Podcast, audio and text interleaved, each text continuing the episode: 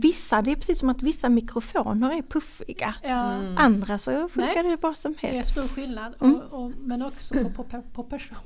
Ja. Jag har upptäckt att jag är lite av en puffare. Vilket är förfärligt för det är man vet hur jobbigt det är att lyssna på någon som Mm. puffar på det sättet. Mm. Ja, hur, hur låter vi? Det låter jättebra faktiskt.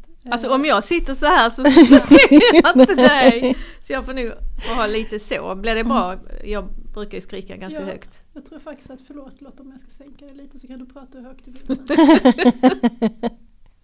det gör ju inte så Vet, när vi intervjuade Emelie Sörensen Ja. så var en, hennes mikrofon avstängd. Åh Så det nej! lät som om hon satt under bordet. Men så Åh. har vi ju Mattias Persson på BTJ, en Mm. gammal kompis. Aha. Så att han, eh, han fick göra livräddning på hela det avsnittet och Ja. höja hennes, varje gång hon pratade höjde han. Åh. Så. Okej, Ja, är det bra nu? nu ser det bra ut och så får Maria prata lite. Ja. Eh, då testar vi ljudet här och ser. Puffar jag eller funkar det? Nej, det låter jättebra. Vad bra. Och sen kommer Klara här. Min verkar vara lite... Min är alltid lite lägre. Är Jag den? skojar. Vi vilken... Du har mick nummer ett Klara. Maria har två och jag har tre. Ah. Nu så, ja men nu är det mycket bättre här. Och nu måste vi kolla, vet vi vilket avsnitt det är? Det är avsnitt 31? ska sätta Är det det? flygplansläge. Nej det är fan mig avsnitt 32. För läsandets årsringar var, eh, var 31. Så Mm. avsnitt 32. 32. Mm. Ja men ska vi köra loss?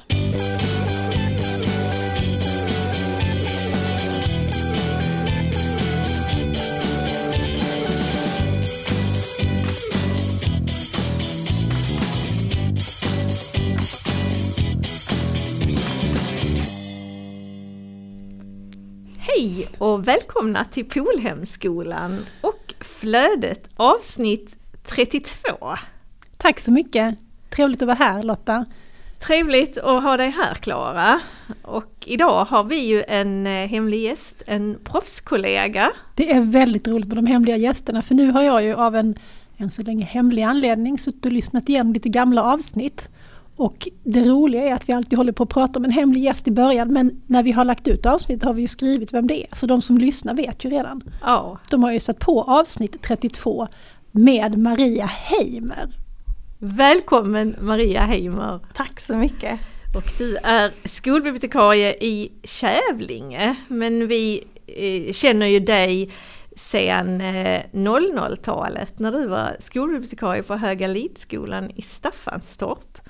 Och då fick du utmärkelsen Årets skolbibliotekarie 2008. Och året efter så blev Haga Lidskolan Årets skolbibliotek. Och jag kommer ihåg att vi var hos dig på studiebesök när du hade fått utmärkelsen Årets skolbibliotek. För då hade Skolbibliotek Syd hade sitt årsmöte hos dig och då minns jag att när vi åkte dit så sa jag till dig Klara, alltså hur kan det vara, liksom, finns det inga andra skolbibliotek i Sverige som kan få utmärkelser?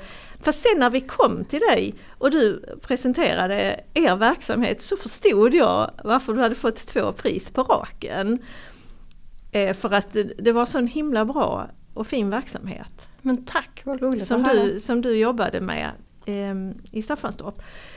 Eh, ja, vi brukar ju alltid fråga var man har gått eh, utbildningen någonstans. Så då, då vill vi ju gärna fråga dig det. Ja, jag eh, är ju i botten eh, gymnasielärare i svenska och tyska. Men har faktiskt aldrig jobbat på gymnasiet för när jag sökte jobb så, så fanns det inga lärarjobb på Är gymnasiet. det sant? Det var sån... Det är sant, så var det Och när- 1997. Herregud. Så då eh, eh, hamnade jag på Hagalidskolan i Staffanstorp som lärare. Och hade väl egentligen bara tänkt att jag skulle jobba där kanske ett år eller så och försöka söka mig till gymnasiet sen.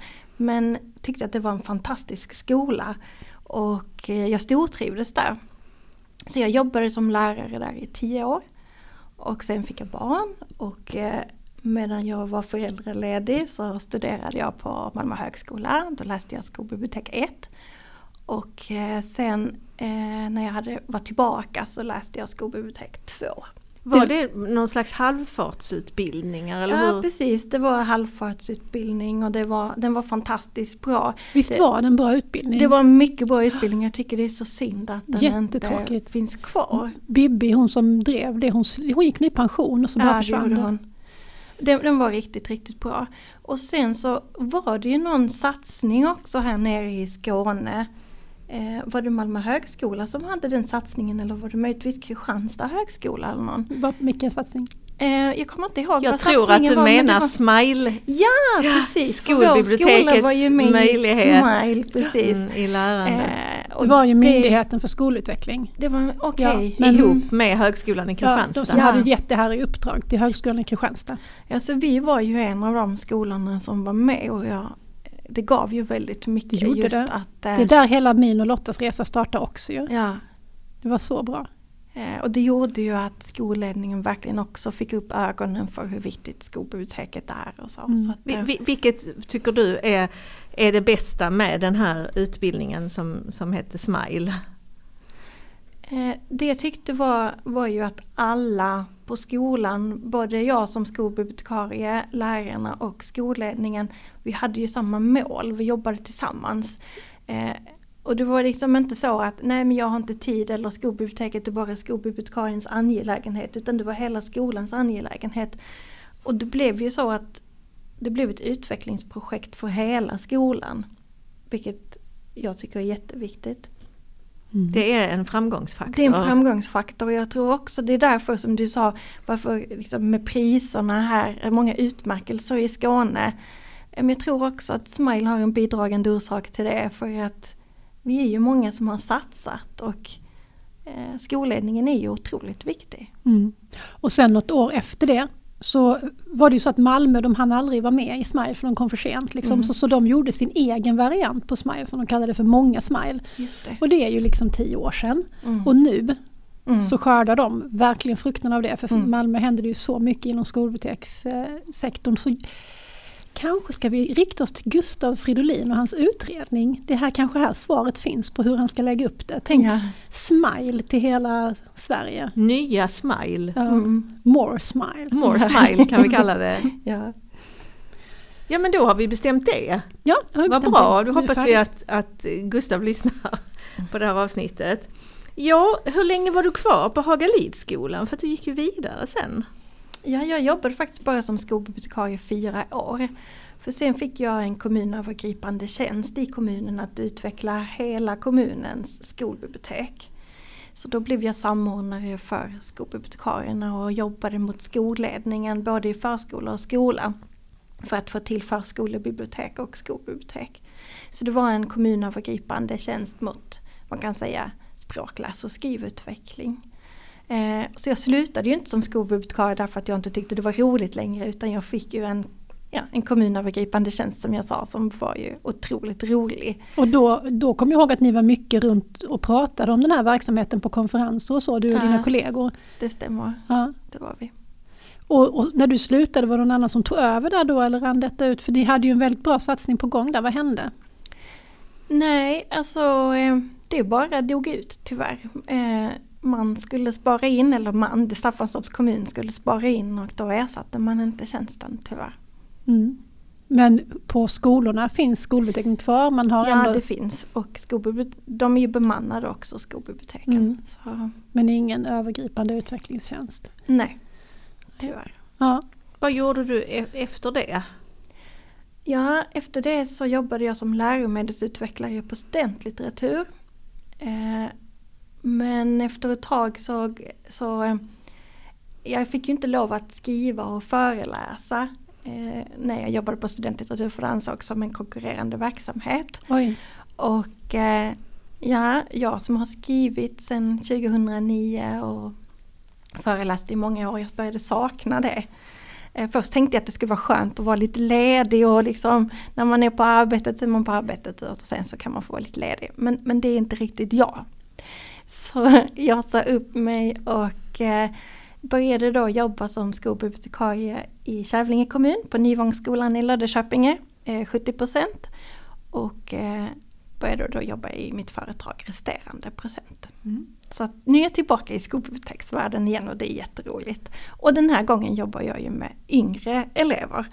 På Hagalidsskolan jobbade jag med högstadieelever och nu jobbar jag med elever i förskoleklass till och med årskurs 6. Och det är jätteroligt. Hur många elever har du på skolan? Vi har 500 elever. Så det är en ganska stor. Det är en ganska stor skola ja. Mm. Och så är du ju då en i skolbibliotekariegänget i Kävlinge. Precis, så det är ju Och väldigt- ni är ju prisbelönta. Ja. 2017 blev ni ju årets skolbibliotek.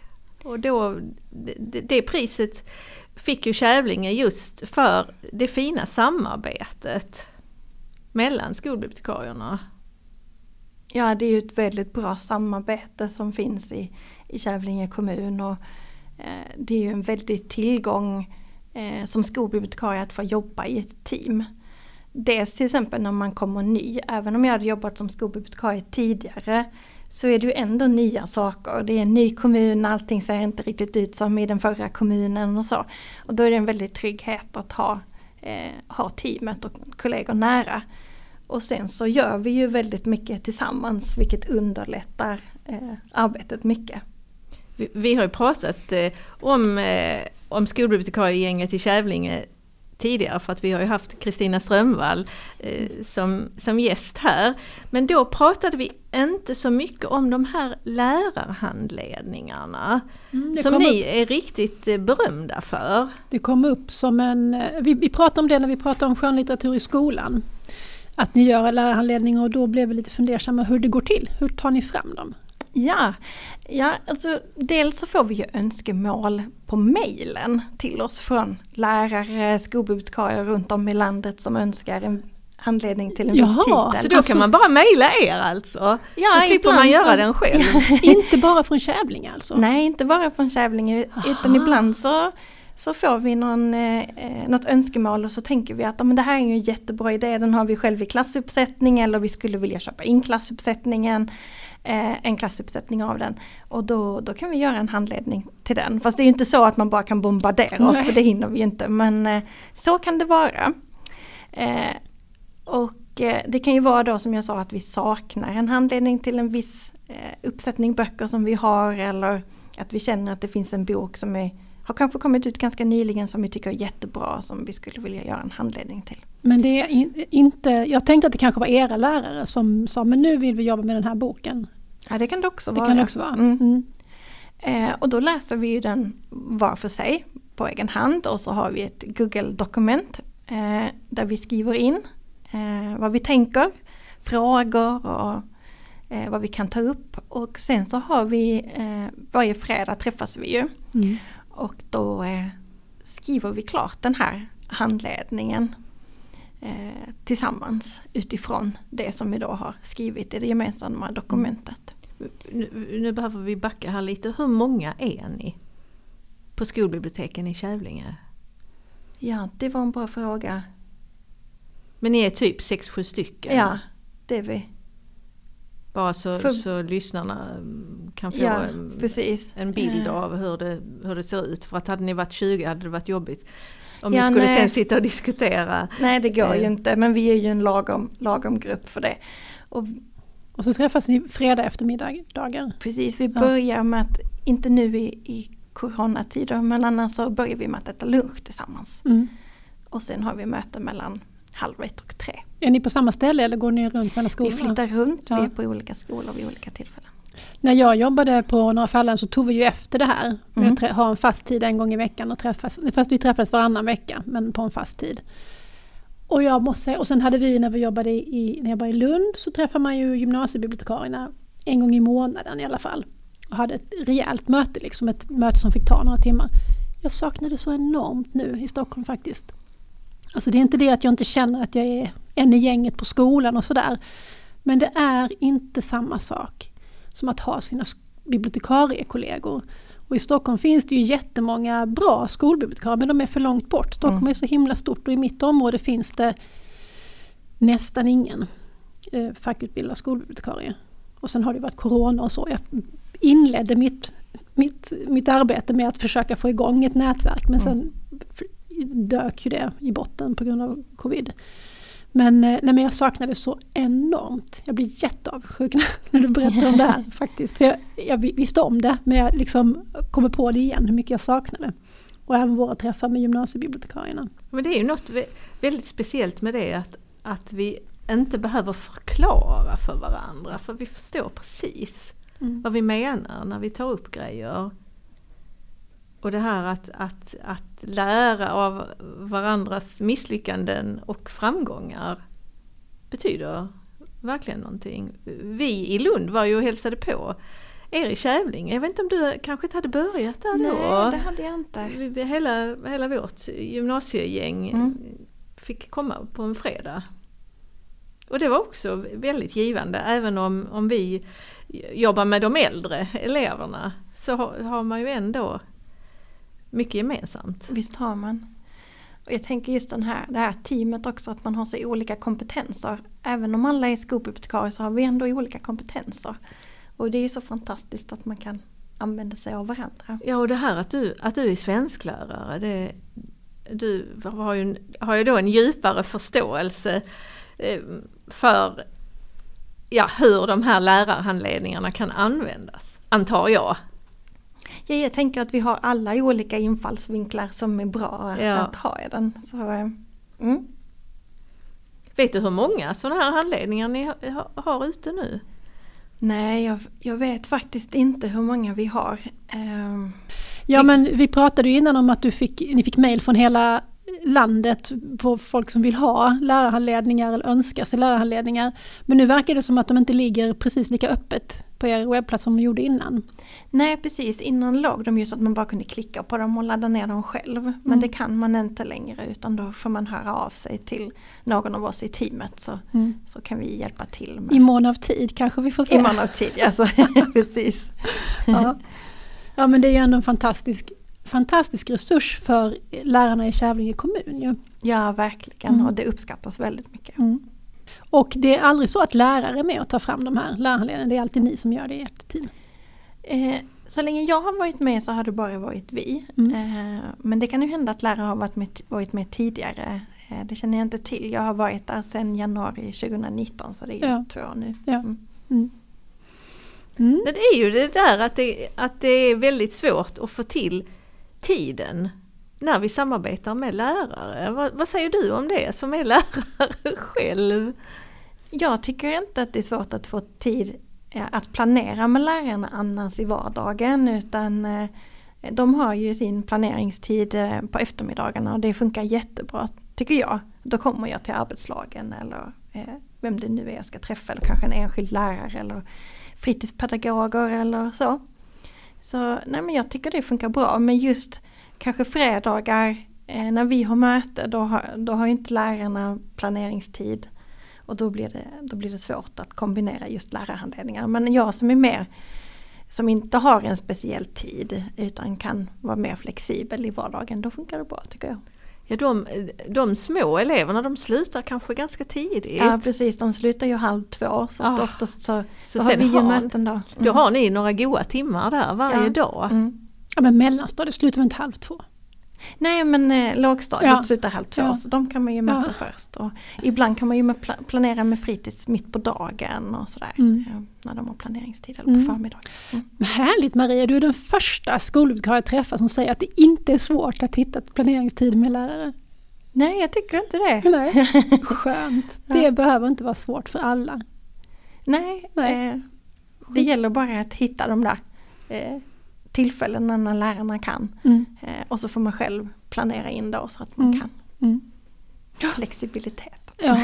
ja, man får vara flexibel som skolbibliotekarie, det är ju mm. känt. Men eh, oftast så är vi ju det, vi som söker oss till de här tjänsterna. Ja, verkligen. Mm. Mm. Och vi som stannar kvar. Och vi som, och vi som stannar kvar, ja. ja.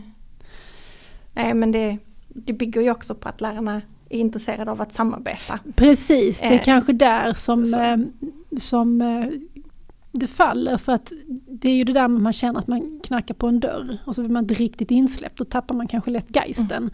och känner att jag, jag, känner mig inte riktigt välkommen här och jag, jag vill inte Då förstår jag utsätta mig gång mm. på gång för detta.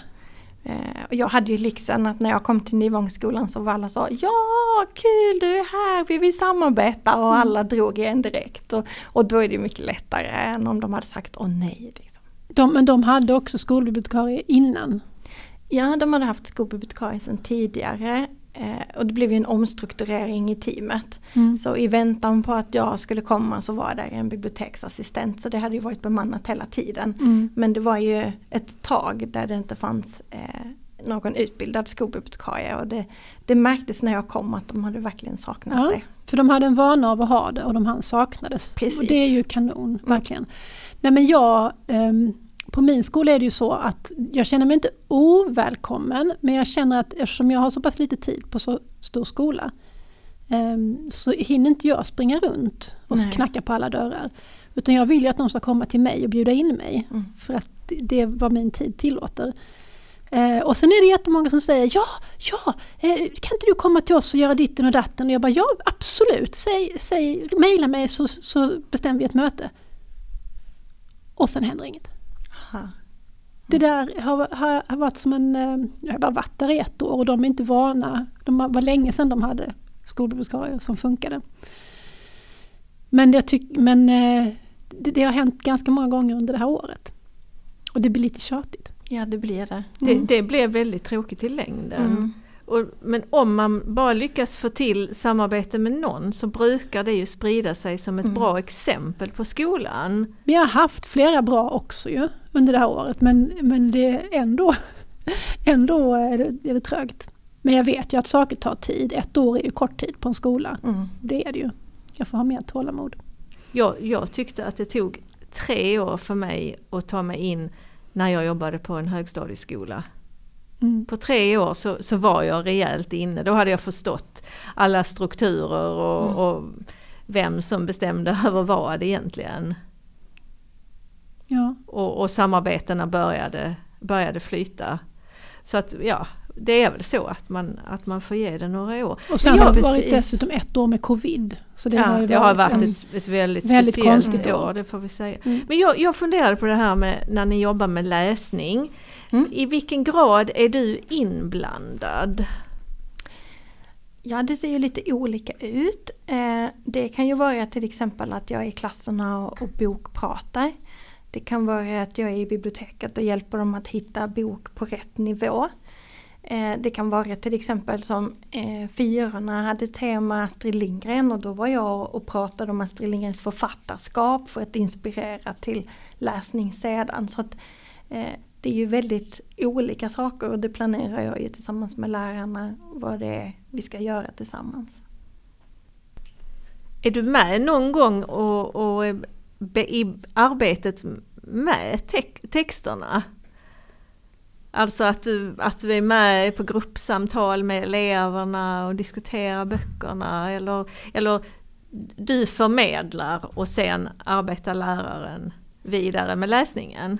Ja, det har, det har tyvärr inte varit så många samtal eh, hittills men eh, det hoppas jag att det kommer att bli för det tycker jag är jätteroligt och det är ju jätteviktigt med samtalet. Så att, eh, Det är ju väldigt kul att få vara med men det är sällan som vi hinner det. ja men precis, eh, och vi är ju en skola på 500 elever och det är många som drar igen. Och, så ibland så blir det ju så att man kanske inte går på djupet så som man egentligen, egentligen hade velat. Det blir lite guldkant de gånger vi får lov att vara med.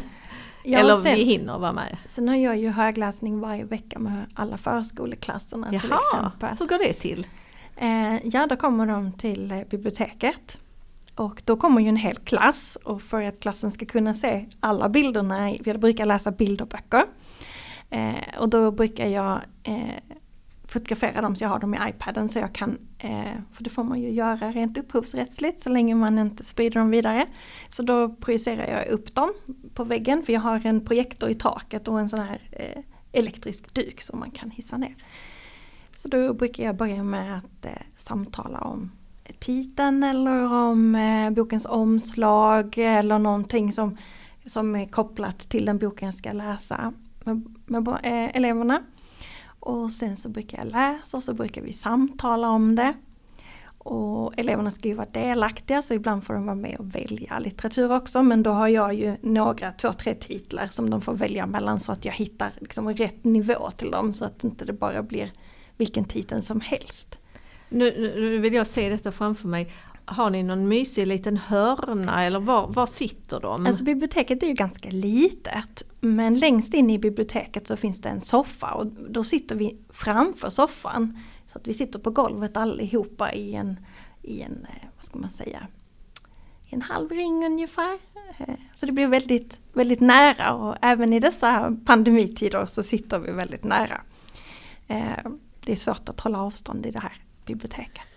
Det är framförallt generellt sett svårt att hålla avstånd med små, alltså med unga elever, förskolebarn. De, Ja, de, de ja kom- det finns ju inte i dem. Liksom. Nej, nej, de kommer ju springandes när de ser en med, med armarna ute och vill kramas. Och det är ju svårt att, bara, att säga att nej men jag vill inte kramas. Nej. Så att, men de räcker in också bara till, till midjan så det Ja, går ju precis. jättebra att kramas. Midjekramarna, de är Ja. ändå de bästa. Och jag tycker att det är fantastiskt att läsa högt med förskoleklasserna. Jag tycker att det skapar en, en fantastisk relation som gör att det är mycket lättare för mig att sen eh, tipsa dem om, om böcker eh, upp genom skolåren. Du får en relation till Jag får dem en relation och som är värd att, det är värd all den tiden för att du kan liksom bygga på den relationen sen. verkligen. Eh, och de har ju lärt, de får lära sig låna, de får lära sig hitta i biblioteket. Och, ja, vi lär känna varandra och skapar liksom en, en trygg relation som jag tycker är jätteviktig. Mm. Och skapar eh, läsengagemang. Mm. Eh, och det tycker jag är jätteviktigt. Det låter fint. Ja, det, det är fantastiskt. Det är guldkant på Mm. jobbet och, och få läsa högt med Och det är sexåringarna. varje vecka, alla förskoleklasser. Ja, precis. Vi är tre förskoleklasser. Jag, jag gjorde det jättemycket på Backaskolan också. Mm. Jag hade dem i och för sig varannan vecka men eh, ehm, ungefär likadant. Fast jag brukade sitta på en stol bredvid skärmen. Liksom. Mm. Så de satt framför mig. Så Mm. satt jag på en stol bredvid skärmen så att jag kunde se alla liksom i ansiktet. Ja, jag, jag sitter så att jag har skärmen Ja, bak, i ryggen. bak ja, i ryggen. ja, just det. Mm. Så att jag ser Mm. Klarar de av att sitta stilla? Oh ja! Alltså, det, det är jättehäftigt. Lärarna berättar om elever som annars har myror i brallan och har jättesvårt att sitta stilla. Som sitter helt tagna och helt inne i berättelsen och förstår inte vad det är som händer. Så att eh, det, det är jätteroligt. Och det är precis som att när man öppnar dörren till biblioteket, för jag möter dem alltid i dörren. Och så får de ju kliva över tröskeln. Och det är precis som att det händer någonting magiskt där. Eh, och det är väldigt tacksamt. Någon gång så har jag, jag skulle läsa en bok om en flod. Jag tänkte undra om de vet vad en flod är. För att de hade sån här tema att de reste runt i världen och då var de i Australien. Och jag tyckte det var ganska klurigt att hitta en bra bok från Australien. Men så hittade jag en om en flod. Så tänkte jag men jag ska skapa en flod i biblioteket. Så jag klippte blått papper så att den ringlade sig genom biblioteket. Och då innan jag släppte in barnen så sa jag att eh, det här är en flod och det är vatten och den är djup. Och så började jag berätta så, så att ni måste gå väldigt försiktigt så att ni inte trillar ner i floden och så får ni sätta er där vi brukar sitta. Så här. Och då blir det också att man skapar eh, en slags magi som är, är spännande. Vad är det egentligen hon ska göra? Mm. Ja, det- det där att du tar emot dem i dörren, det är ju väldigt fint. Ja, Det, när jag jobbade på Norra Fäladens bibliotek så Bodil som var eh, verksamhetsansvarig där uppe och barnbibliotekarie hon hade ju sagostund varje vecka. Alltså inte att, att hon höll i sagostunden eh, men hon liksom organiserade den. Och hon hälsade varje barn välkommen varenda gång. ja. För att, för att visa hur, hur viktigt det var. Mm. Och när de kommer in i biblioteket och jag står där i dörren då lämnar de ju också över sina böcker som de har lånat till mig. Så jag tittar a- i alla ögonen och hälsar på dem. Och de kan ju också berätta lite, den här boken var jättebra och den här måste du läsa Maria. Eller så, ja men jag har läst den och så, så får man prata lite om det. Mm. Så att, jag tycker det blir en fin stund. Apropå din fråga Lotta, min erfarenhet är också att de kan sitta verkligen stilla medan man läser. Men sen hade jag ofta lite boksamtal efteråt. Mm. Och, och frågade liksom, vad tyckte ni om, vad tyckte ni inte om? Och så de här vanliga frågorna. Då kunde det bli lite rörigt. Då var, Ja. Vissa var fortfarande med på noterna. Men vissa började åla runt. Ja, så fick man jag. anpassa liksom. Ibland kunde man bara hålla på i fem minuter, ibland kunde man hålla på lite längre Mm. beroende på dagsformen. Och framförallt märkte man, ju en progression. Ju Mm. längre läsåret gick ju, ju mer klarade de av, var de inkörda på de här frågorna också. Precis, så är det ju. Mm. Mm. Sen är ju eh, 25-26 elever i en grupp att läsa högt, det är ju egentligen för många och också när man ska samtala. Det är ju svårt att alla ska kunna vara delaktiga och så men Det är det ju. jag tänker att de läser högt och samtalar i klassrummet också. Ja, och man gör det bästa av den situationen. Och det finns Precis. också en poäng med att alla har en gemensam upplevelse ändå. Mm. Det är också en poäng. Man kan inte få alla poäng uppfyllda i alla sammanhang. Liksom. Nej det kan man inte. Och när jag möter eleverna i korridorerna och så, så, åh, så börjar de ju prata om böcker som vi har läst och eh, det skapar verkligen eh, gemenskap. Mm. Ja, men då kanske vi ska eh, komma vidare på ett fint sätt här Maria, för du är ju precis som jag, att du har, jobbar deltid som skolbibliotekarie och också har en egen liten låda. Precis. Ja, berätta vad du gör i ditt egna företag. Jag är författare och föreläsare. Eh, så jag skriver eh, kompetensutveckling och jag skriver läromedel. Mm. Eh, och sen föreläser jag och det är ju mestadels för förskola och Mm. om högläsning då. Ja. Mm. Och sen jobbar du med Förskoleforum, heter det va? Precis. Vad är det för organisation? Får du berätta först. Det är ju studentlitteratur som har Förskoleforum och det är ju en digital plattform där man kan läsa artiklar eh, som på olika sätt eh, berör förskolan. Och det En form av digital tidning alltså?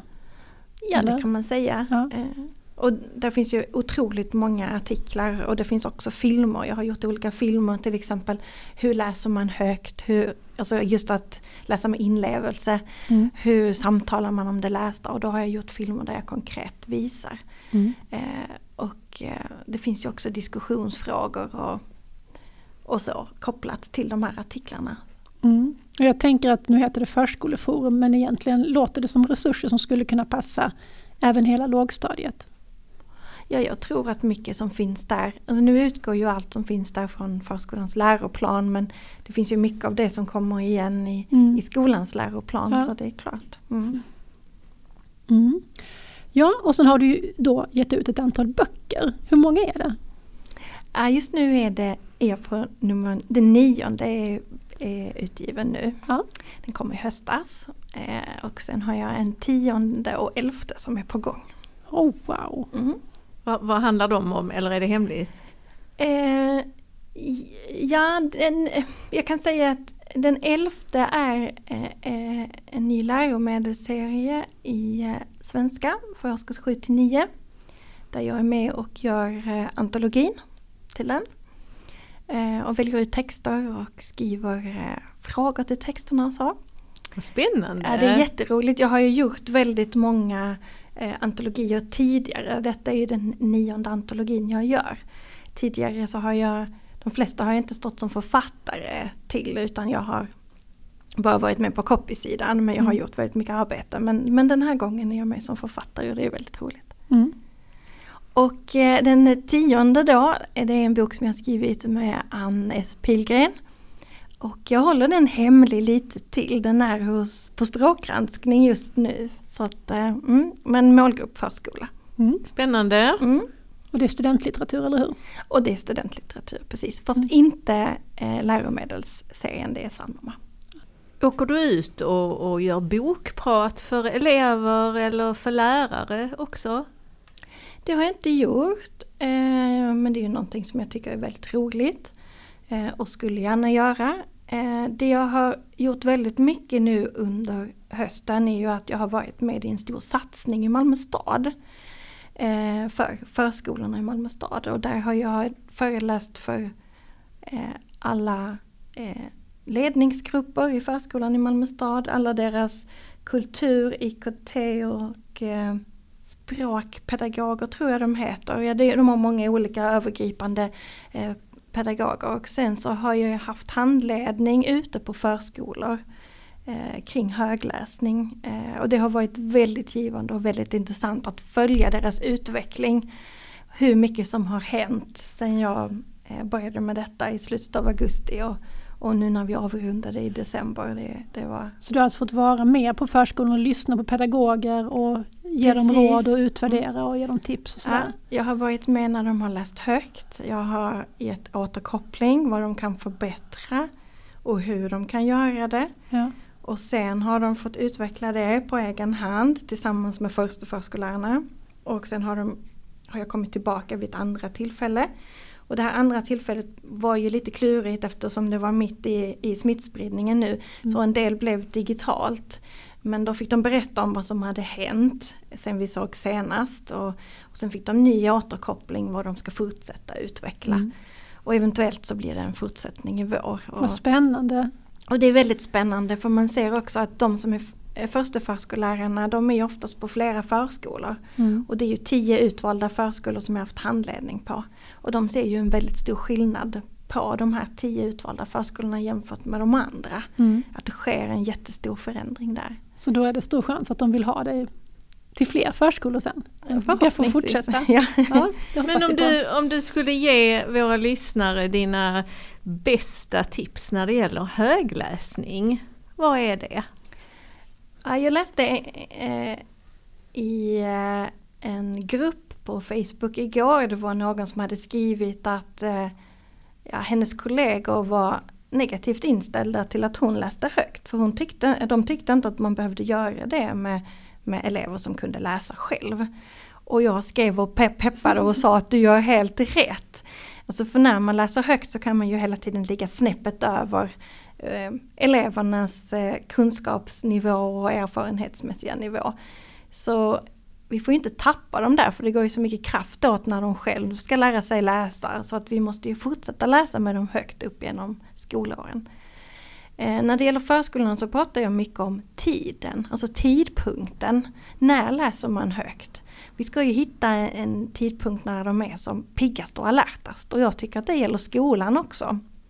Vi behöver hitta en tidpunkt när de gärna vill lyssna, när de är pigga och när de vill samtala. Och det brukar jag tänka på när jag planerar in högläsning med förskoleklassen. Att det ska inte vara innan lunch eller det ska inte vara efter lunch för då är de oftast trötta. Eh, så jag brukar försöka få till det tidigt på dagen.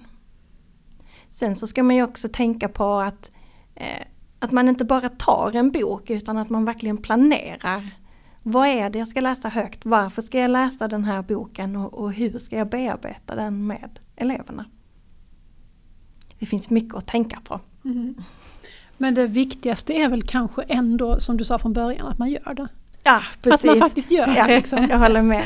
Så att, Så man- är det med det mesta. Ja. så att man inte bara känner att åh nu måste jag tänka på detta och detta och detta Ja. och så blir det inte av. Utan Ja. det bästa, och det har jag också sagt, eh, att man kan ju inte förändra allting på en gång heller har jag sagt till pedagogerna i Malmö stad. Utan att börja med en sak så att så man känner att men det här kan jag. Och så jobbar man med det och så kan man lägga till nästa och nästa Mm. om man vill. Mm. Men eh, om ni inte läser högt på skolbiblioteket så gör det för det är fantastiskt. Mm. Ja, jag har ju ett, nu kanske du inte har lyssnat så mycket på flödet och hört mig gnälla över mitt skolbibliotek, men det är ju inget bibliotek utan jag kallar det för en boksamling. Ah. Det finns ingenstans att samla en förskoleklass där. Finns, jag skulle kunna sitta med tre barn kanske. Mm. Och det gör man ju aldrig. Så eh, då måste jag eh, komma till klassrummet och läsa högt. Jag funderade jättemycket på det när du berättade om den här magiska stunden och du hälsar i dörren och floden och så tänker jag Eftersom jag gjorde precis det där på Backaskolan, skulle jag kunna göra det i eh, klassrummet? Eller skulle det bli en helt annan situation för att där är de i sitt vanliga? Kanske skulle de inte, alltså, inte alls på samma sätt sitta som ljus och lyssna utan där skulle det bli liksom Ja men här är vi i vårt klassrum, här brukar vi spralla runt på detta och detta sättet och det skulle bli en helt annan situation. Jag vet inte. Jag har testat någon gång i, i klassrummet eh, och eh, det har funkat väldigt bra tycker jag. Eh, det är precis som att de tar med sig magin från biblioteket upp. Mm. Så, eh, men då har jag ju den med mig sedan tidigare. Så, Du har arbetat inåt, du är den här magiska läspersonen kanske. ja, jag vet Det har inte jag hunnit göra ännu, men eh, det kanske skulle gå. Ja. Men jag tänker att de får omgärda det med någon typ Mm. av magi. Ja, men till Dra ner gardinerna ja, eller- Släcka ljuset i taket, Eller sätta på sig sig sina magiska högläsningssockor. ja, sockorna och en liten lykta. Ja. Ja, för det händer någonting. När jag var på en eh, förskola i Malmö då och skulle vara med på ett högläsningstillfälle. Då var det ett ganska litet, rätt så tråkigt rum. Men då hade pedagogen ett ljus med sig som hon tände och som hon sen satte högt upp på en hylla så att inte någon skulle brännas eller så. Mm. Men just när hon tände ljuset så, så blev det någon sorts magi. Mm. Hon började fånga alla barnen på en gång så jag tror att det där med lykta eller ljus är en riktigt bra idé. Mm. Ja men för att avsluta lite nu och knyta ihop cirkeln. Eh, nu, eh, vi pratade ju om Kävlinge i eh, inledningsvis och ett samarbete där. Och du är ju inte den första gäst vi har från Kävlinge som sagt.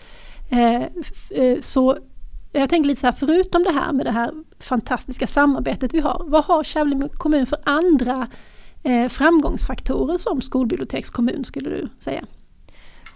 Det finns en struktur i Kävlinge kommun när det gäller skolbiblioteken som jag tycker är fantastisk. Eh, och som jag tänker också eh, alltså bidrar till den här framgången. Och det är ju när jag kom dit till exempel så, eh, så fanns det redan fastställt ett anslag för kommunen. Varje elev har 100 kronor till skolbiblioteket. Så då visste jag att men jag har 50 000. Eh, och det är inget som rektorn sen kan sänka eller så utan det är så i kommunen och det, det känns ju jätteskönt. Alltså 50 000 att köpa in medier för. Ja, Mm. precis. Eh, så att författarbesök och bibliotekskatalogen och allt sånt här annat, det går ju utanför. Eh, och det är ju bara, eller bara, men det är ju till medieinköp. Eh, och sen har vi också en fastställd lästid, vilket jag tycker är jätteviktigt. Att man inte behöver förhandla om lästid, för det är otroligt viktigt med lästid för att kunna göra ett bra jobb. Och det kändes så skönt att när man är där och ska starta upp eh, och man vill börja samarbeta med lärarna och man vill lägga kraft på det så behöver man inte lägga, lägga kraft på allt annat organisatoriskt utan det bara finns och det Mm. funkar jättebra. Hur mycket lästid har ni? Eh, vi har fem timmar på en heltidstjänst eh, i veckan. Det är bra. Det är bra. Eh, det kan man inte klaga på. Jag tycker också att vi har fantastiska politiker. Nu i höstas så fick vi 100 000 till skolbiblioteken att köpa in klassuppsättningar för. Och det var ju då fördelat beroende på hur många elever vi har. Så då, och eftersom vi samarbetar så eh, diskuterade vi vilka klassuppsättningar vi skulle köpa in och sen har vi då placerat dem på olika skolor, eh, olika skolbibliotek. Mm. Ja, eh, det finns ju fördelar med en, med en liten kommun. Och Ja. det finns nackdelar med en liten kommun. Men det verkar ändå som att, som att det finns mycket som andra kommuner skulle kunna snegla på eh, i Kävlinge nu eh, när Fredolins utredning kommer och allting. Hur man kan jobba, tänker jag. Absolut, jag Mm. tänker att det finns mycket att hämta oavsett hur, hur, kommunen, hur Mm. stor kommunen är.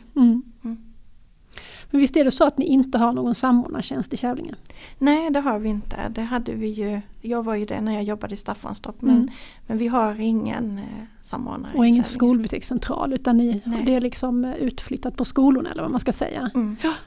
Men det här att ni har då 100 kronor per elev. Räknar ni ut skolbibliotekarietimmarna enligt något, något liknande system? Så att har man 500 elever har man si och så mycket skolbibliotekarie. Nej, där är det ju rektor som förfogar över skolbibliotekarietimmarna. Så att när jag anställdes så var det egentligen tänkt en 50% i tjänst. Men eh, jag var inte intresserad av 50% för jag kände att jag behövde mer. Och då bad jag om att få 70% och det fick jag. Så då utökades den tjänsten. Så att eh, nej, och man kan, man kan ju också tänka sig att nu när vi är så många elever, 500, så borde det egentligen vara en 100% tjänst. Men, men här är det rektor som, som förfogar Mm. över. Så där är det lite olika. Där är det olika, Mm. precis. Ja, och sen är det väl också kanske att du inte vill jobba heltid eftersom du har ditt andra. Nej, Eller? ja, nej precis. Ja. Eh, man skulle kunna tänka sig att man har en assistent som backar upp så att det blir 100 tillsammans Ja. eller så. Mm. Ja, men då så. Ja, då kanske vi ska avsluta. Då Ja. kanske vi ska tacka varandra. Ja. Tack Maria för att du kom hit till, till oss på Polhemskolan idag. Tack för att jag fick komma, det var trevligt. Ja, tack så mycket Lotta. Tack Klara. Och så extra stort tack till Polumskolan då idag där vi har fått lov att låna ett konferensrum där vi har suttit med väldigt coronasäkert avstånd vill vi försäkra alla lyssnare om. Och sen tackar vi som vanligt rektor Torbjörn för den fina jingeln. Och den kommer här. Den kommer här. Hej då! Hej då! Hej då!